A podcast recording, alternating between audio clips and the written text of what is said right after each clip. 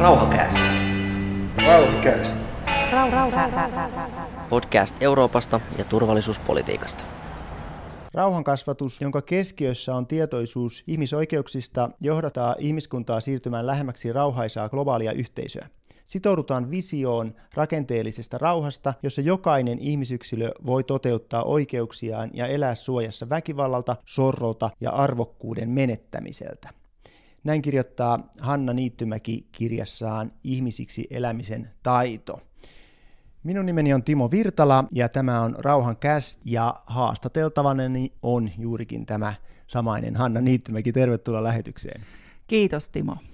Sinä Hanna olet tehnyt ra- rauhan kasvatustyötä koko elämäsi. Onko tämä nyt semmoinen, mihin sinä olet tiivistänyt kaiken viisauden, mitä näiden vuosien aikana olet löytänyt?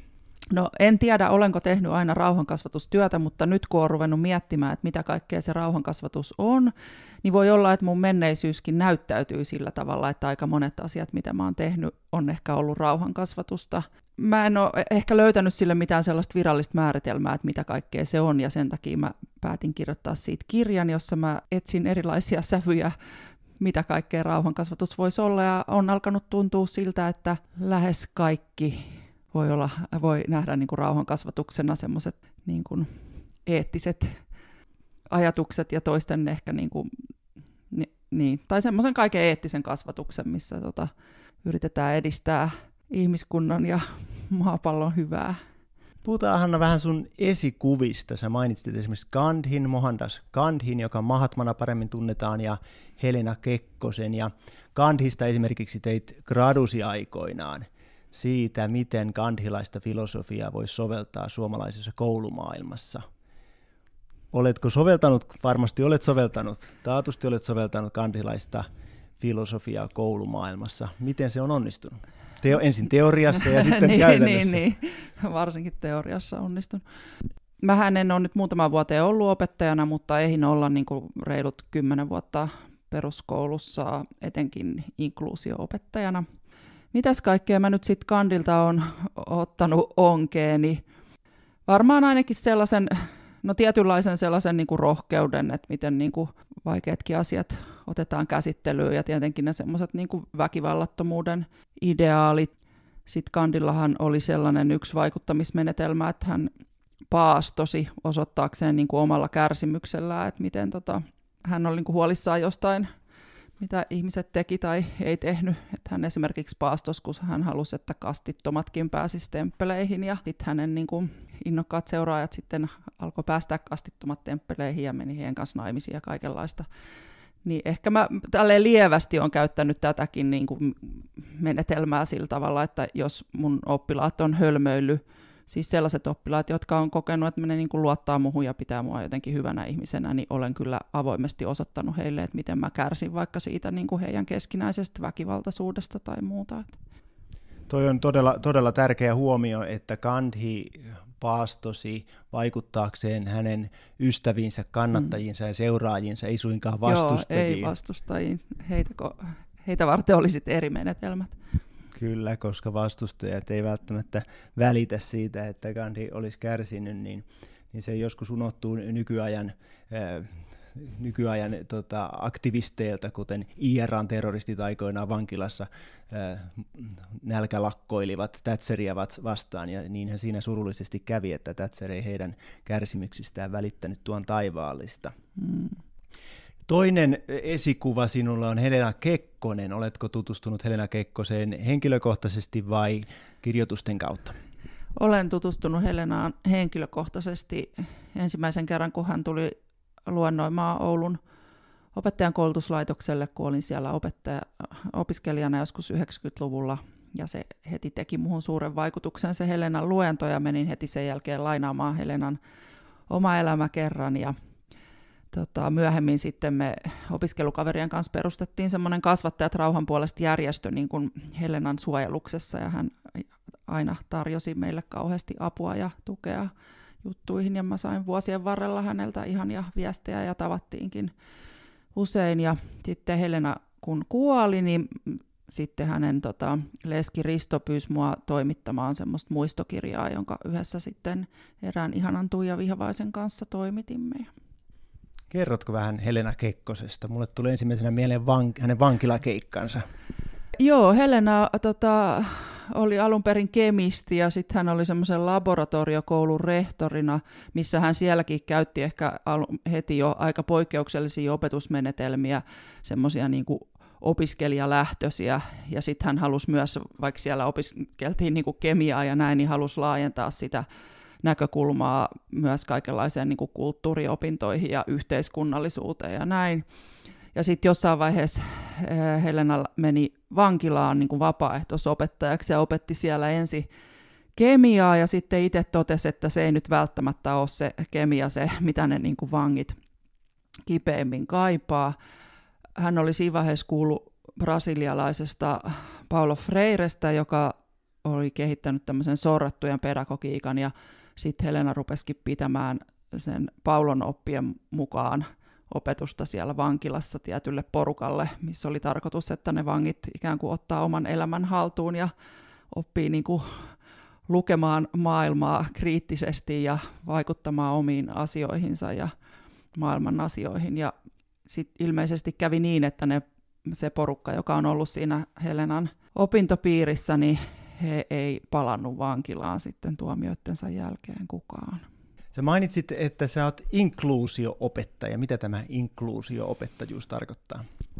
No se on mulle sellainen niin kuin ihmisoikeusasia tavallaan, vaikka se voi, tai teknisesti tarkoittaa jotain tiettyä, mutta mulla se lähtee niin kuin siitä, että kaikki oppilaat on yhtä erityisiä kaikkien lasten pitää saada tulla lähikouluun ikätoveriensa kanssa samoihin ryhmiin ja sitten heille järjestetään sitä tukea, mitä he niin tarvii. Mutta mä en usko enää ollenkaan tällaisiin niin kuin, segregoiviin pienryhmiin, eli semmoiseen, että on pysyvästi joku kymmenen hengen porukka vaikka laitettu semmoiseksi erityisluokaksi. Niissä yleensä ongelmat enemminkin pahenee ja näin, että joo, mä, mulla on ilo ollut saada olla tämmöinen inkluusio-opettaja pitkään tuolla eläintarhan koulussa. Sä lainaat tässä kirjassa Sonia Nietoa, joka kuvaa lasten silmistä loistavaa loistoa. Kerrotko tästä lisää? Mistä loistamisesta on kysymys? Äh, niin Sonian kirjan nimikin, yhden kirjan nimi on The Light in Their Eyes, ja se niin kuin viittaa siihen, että kun luokassa on tosi mone, monitaustaisia oppilaita, niin se opetuksen sisältökin on hyvä muokata sellaisiksi, että se oikeasti koskettaa niiden lasten elämää ja silloin näkee sen niin kuin loiston lasten silmissä, kun, kun käsitellään sellaisia asioita, jotka liittyy vahvasti heidän elämään ja ehkä siihen kotitaustaan ja muuta.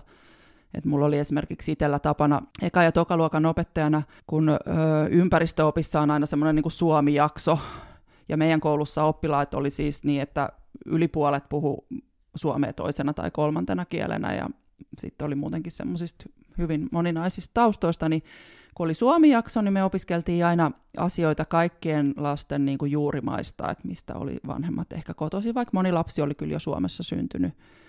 Ja sitten oli esimerkiksi semmoinen aina huippukohta, että katsottiin YouTubesta videoita ja mä etin sellaisia videoita, jos vaikka jonkun isä oli kotoisin Nigeriasta, niin mä etin sellaisen videon sieltä kuin Nigeria for Tourist, missä katsottiin loistokkaita kaupunkeja ja vaikka ostoskeskuksia ja hienoja harrastusmahdollisuuksia, ja sitten kaikki oppilaat huokailee, että onpa ihanan näköinen paikka, että voiko pääsis tonne, ja ilmakin on niin paljon parempi kuin täällä että se lapsi, joka ehkä ei ollut edes ikinä itse käynyt siellä Nigeriassa, ei niin tuntee ylpeyttä siitä taustastaan. Sitten joku voi sanoa, että no eihän se ole koko totuus Nigeriasta, mutta mikäpä filmi kertoisi nyt koko totuutta Suomestakaan, ja ei me nyt Suomestakaan ensimmäisenä kerrota vaikka jotain itsemurhalukuja tai näin. Että et oli tämmöinen lähestyminen minulla.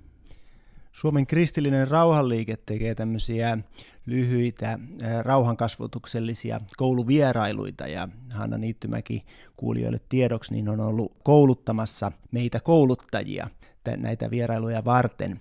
Mutta sitten täältä kirjasta loistaa kyllä ja paistaa semmoinen vähän semmoinen tuntuma, vahva näppituntuma, Hanna, olenko oikeassa, että ei 45 minuutissa kyllä kauheasti sitä rauhaa pysty rakentamaan siihen luokkaan.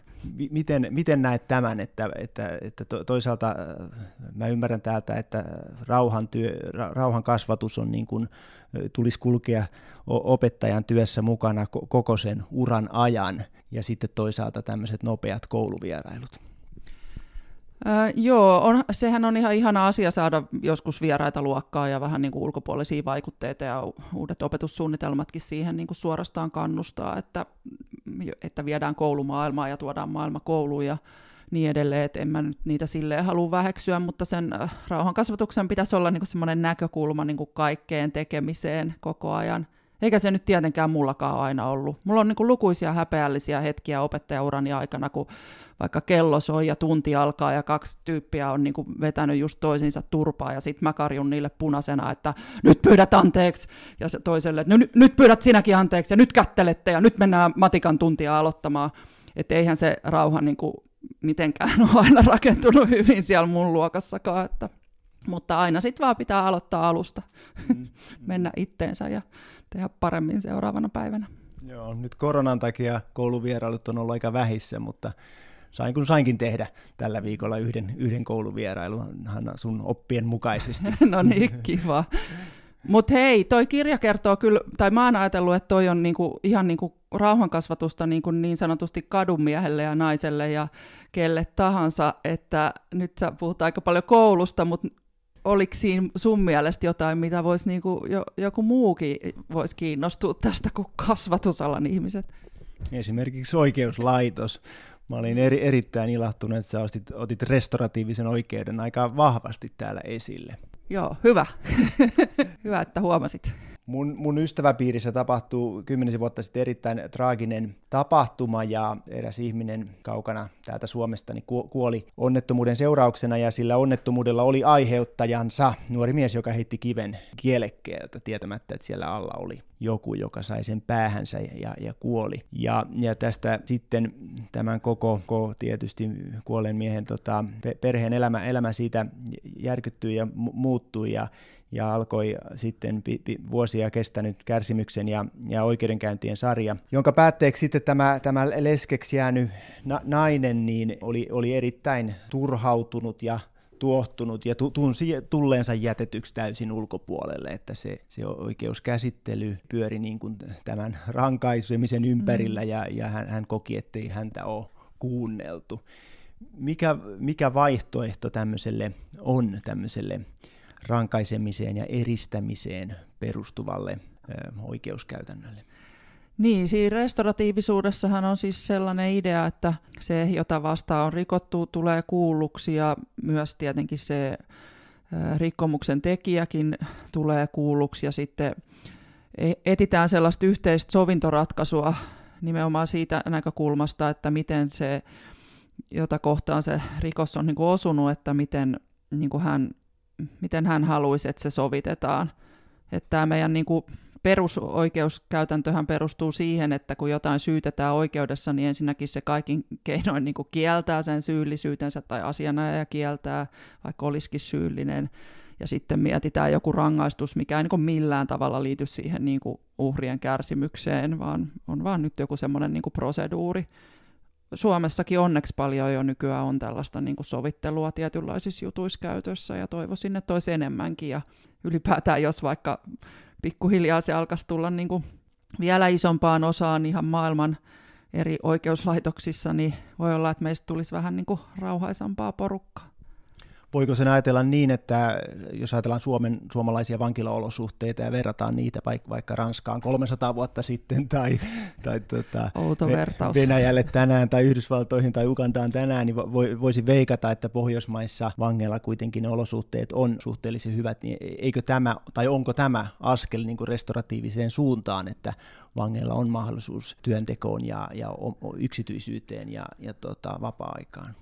No en mä tiedä, ei mun mielestä, kun siis, tai siis mä en ole niin perehtynyt tähän asiaan, mutta e, e, kun, jos se on ihan siinä perinteisessä oikeudessa tullut tuomituksi, niin ei se edelleenkään se, mm, se, on rangaistus niin, se niin. rangaistus ei liity siihen uhrin kärsimyksiin mm, tässä niin, tapauksessa, tai ei sovita joo. hänelle sitä Mutta on tekoa. lievempi niin, rangaistus. Eli, joo, totta joo. kai toivon inhimillisiä oloja niin kuin vankiloihin ihan kaikkialle mm. maailmaan.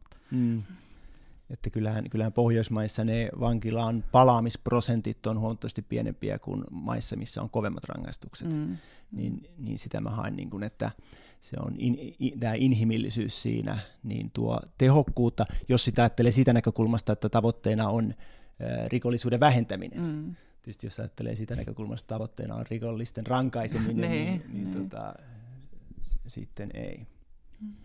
Ootko seurannut tätä saamelaisten totuus- ja sovitteluprosessia, saamelaisten ja Suomen valtion totuus- ja sovittelukomissiota, onko tämä sulle tuttu? Öö, ei ole kyllä nyt syvällisesti tuttu. Joo, Joo. Joo mutta se on, se on jännä, että Suomessa on semmoinen meneillään. Joo, siinä... ja siis todellakin, mä en tiedä nyt mitä siinä valtion suhteen on tapahtunut, mutta että sehän oli esimerkiksi jo hieno ja tärkeä asia, en tiedä kuinka kauan siitä on, että että kirkon piiristä on pyydetty vaikka saamelaisilta anteeksi sitä heidän niin kuin, kohtelua, niin se on tietenkin niin kuin, tärkeä asia, että näin tehdään edes jälkikäteen. Mm, mm. Mm.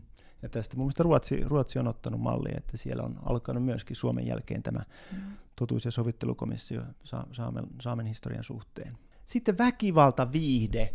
Äh, kirjoitat siitä ja, ja tota, se, on semmoinen asia, mitä mä saatan kolme tuntia puhua sivareille äh, väkivallattomuudesta ja, ja koko yleisö nyökyttelee päätänsä, mutta sitten kun mä otan nämä sotapelit, räiskintäpelit, tietokonepelit, joissa käytetään väkivaltaa, kun mä otan ne puheeksi, niin silloin syntyy erimielisyyttä ja kritiikkiä mua, mua kohtaan, että, että nuoret kaksikymppiset miehet tänä päivänä, niin sieltä, no en, en tiedä enemmistöstä, mutta aina löytyy joku, joka on, on mm.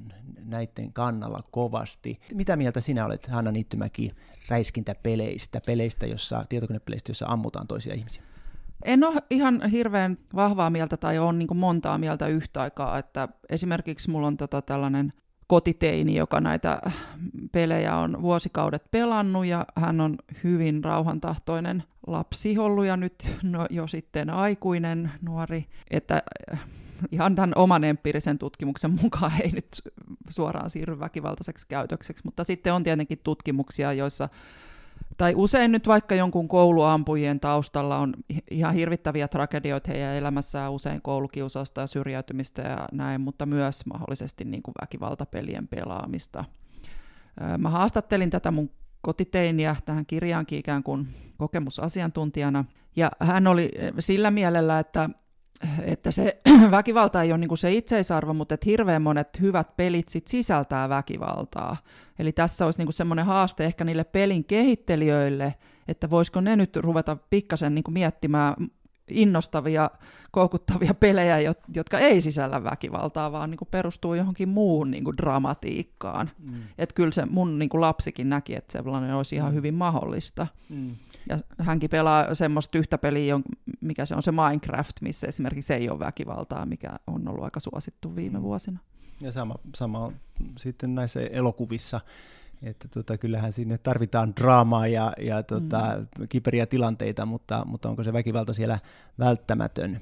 Niin kuin hirveän usein se mun mielestä kyllä todellakaan ei ole, ja mullahan itsellä jää siis helposti niin kuin ihan kiinnostavan tuntuiset sarjat kesken, jos niissä on liikaa väkivaltaa, niin en vaan niin kuin pysty katsomaan. Ja sitten vähän harmittaa, jos tajuu, että olisi niin kuin ikään kuin muuten hyvä käsikirjoitus ja olisi semmoinen niin kuin hyvä tarina, niin se tuntuu kyllä jotenkin aivan turhalta se väkivalta. Et en mä oikein tiedä, että kuka sitä niin hirveästi janoaa. Sitten mä kyllä myös haastattelen tuossa vähän Emma Kurenlahtea, joka tekee niin kuin pahuuden representaatioista väitöskirjaa parhaillaan, ja sitten Emma vähän kumminkin sit on silmielelle, että, että sitten kun me katsotaan jossain viihteessä sitä väkivaltaa, niin me ehkä siinä voidaan niin kuin käsitellä sellaisia niin kuin ihmiselämän niin kuin synkkiä puolia ja muuta, että, että se ei nyt välttämättä pelkästään ole huonokaan asia, mutta sitten niin. on tietenkin tapoja, että miten sitä näytetään, että kyllähän ihminen niin tunnistaa, kun se katsoo jonkun elokuvan, joka on vaikka sotaa käsittelevä elokuva, että onko se tehty ikään kuin pasifistisella vireellä vai ihan päinvastoin. Sitten kirjoitat täällä Hanna, Hanna myöskin kirjassa, että, että olisihan se kummallista, jos, jos sitä väkivaltaa ei olisi ollenkaan, maailmassa väkivaltaa ja sitten meidän viihteessä ei olisi väkivaltaa. Mm. niin, niin ymmärrän senkin näkökulman. Mä itse sain käsiini kauan sitten Yhdysvalloissa, tapasin Irakin sodan, sodasta juuri palanneen nuoren miehen ja osuttiin samassa hostellissa ja, ja tota, hän kertoi sotakokemuksiansa ja näytti kuvia sieltä, itse ottamiansa kuvia ja kavereilta saamiansa kuvia, aivan hirvittäviä mm. kuvia Irakin sodasta, jota lehdistö ei näytä ja, ja tota, muhun ne teki semmoisen reaktion, että mä hyvin vahvasti, mulle tuli vahva rauhan aatteen palo, mä ajattelin, että nyt mm. asialle pitää tehdä jotain, tämä todella kamalia asioita tapahtuu ja, ja me, me vaan eletään tavallista elämää, me, että meidän, meidän pitää olla, mun pitää olla aktiivisempia, me, meidän tulisi olla aktiivisempia. Ja sitten kun mä ajattelin, että se, se reaktio tapahtui mussa, niin, niin mä pyysin ne valokuvat sitten ja toinen Suomeen ja, ja tota, näytin sivareille ehkä kolmelle tai neljälle ryhmälle, kunnes mä itse, tietysti mm. sitä edelsi vakava keskustelu ja, ja niin kuin pohdittiin tämän asia monia puolia ja, ja tota, että halutaanko me nähdä näitä ja, ja näin. Mutta, tota, mutta en jaksanut sitä mm. kovin pitkään. Mutta niin kun, tämä on, mitä mieltä Hanna Niittymäki olet tästä, niin kun miettii lehdistön ja, ja median uutisten sotakuvastoon, niin toisaalta niin kun pitäisi näyttää se sodan todellisuus, että se herättäisi ihmiset, toisaalta sitten Pitäisi suojella sitä ihmiselämän arvokkuutta, että ei saa myöskään näyttää ihmisistä kuvia hirvittävissä niin kuin, tilanteissa, että se on niin kuin, täysin niin kuin, tavallaan sopimatonta, koska jokainen ihminen on ikään kuin yhtä arvokas ja vaikka hänelle olisi nyt kuinka huonosti käynyt. Ja sitten on tietenkin aika selvää, että se median sotakuvasto on semmoista vähän niin kuin puolueellista, että helpommin siinä näkee, niin kuin, öö, no sanotaan nyt ihan, että vaikka ruskeita ihmisiä niin kuin ikävissä tilanteissa tai vihamielisen näköisenä ja sitten ne semmoiset valkoiset sotilaat ehkä helpommin sitten taas semmoisessa niin hyvässä roolissa hyväntekijöinä. Tai, näin niin kuin. Komeita nuoria mm, miehiä ka- ka- niin. hyvissä uniformuissa ja suor- suorissa mm. rivissä ja Yri- Yrjö Kallinen, suomalainen pasifisti, sitä sanoo, sanoo hyvin siitä, että se, se on kaukana sodan todellisuudesta, että kun, mm. kun se on jotain a- aivan toista. Ja hän sanoi, että sotaveteraanien kanssa voi puhua sodasta, he ymmärtää, mistä on kysymys. Mutta... Niin, mua kiinnostaisi nyt itse hirveästi, Helsingin Sanomissa oli hiljattain artikkeli, mihin ei oltu löydetty oikein kunnolla sitten haastateltavia. Et meillä on nyt täällä maassamme iso porukka Afganistanin sodan veteraaneja, siis ihan näitä, jotka on lähetetty sinne ikään kuin rauhaa turvaamaan, ja he ovat joutuneet ilmeisesti ihan niin kuin sotimaan. Niin olisi kyllä tosi hienoa kuulla heidän tarinoitaan, tai siis järkyttävää varmastikin, mutta nyt niin kuin kiinnostaisi sekin, että miten, miten he, heidän nyt niin kuin sieluja ikään kuin hoidetaan, Et koska he on nyt ihan oikeasti sotaveteraaneja. Ja tietenkin meidän maa on täynnä niin kuin lukuisien sotien veteraania, muutakin kuin näitä Suomen vanhojen sotien, joita ei tietysti enää kauhean paljon elossakaan. Niin, että se sota kyllä varmasti tekee pahaa ihmisen niin kuin mielelle ja silloin tarvitaan kaikenlaista niin kuin jälkitukea. Miten Hanna sun työpäivä tänään jatkuu? Mitä meinaat illalla tehdä? No mullahan on illaksi varattu sellaista ohjelmaa, että saan pitää aseista kieltäytyjien liiton porukalle yhdenvertaisuus- ja tasa-arvokoulutuksen.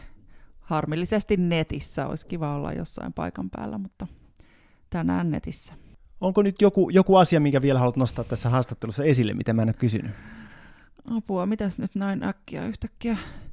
No joo, no me ei siitä dialogisuudesta silleen puhuttu, mikä on musta ehkä tuossa semmoinen yksi tärkeä asia, että kun nyt puhuttiin koulusta ja sit sodasta ja muuta, mutta että ehkä se asia, mihin mä tuolla erityisesti haluan niin kuin kiinnittää huomioon, on se ihmisten välinen niin kuin ihan arkinenkin vuorovaikutus ja että miten siitä tulisi semmoista rakentavaa ja parempaa ja miten sillä ehkä vähän alettaisiin ehkäistä tätä polarisaatioa, missä jakaannutaan tämmöisiin kummallisiin leireihin – asioiden tiimoilta, että kun meidän on kuitenkin pakko tällä pienellä pallolla yrittää tulla toimeen ihmiskuntana, niin tämän ehkä vielä Annan ne... vinkin, että lukekaa dialogi. Lukekaa, lukekaa tämä kirja Ihmisiksi elämisen taito Hanna Niittymäeltä.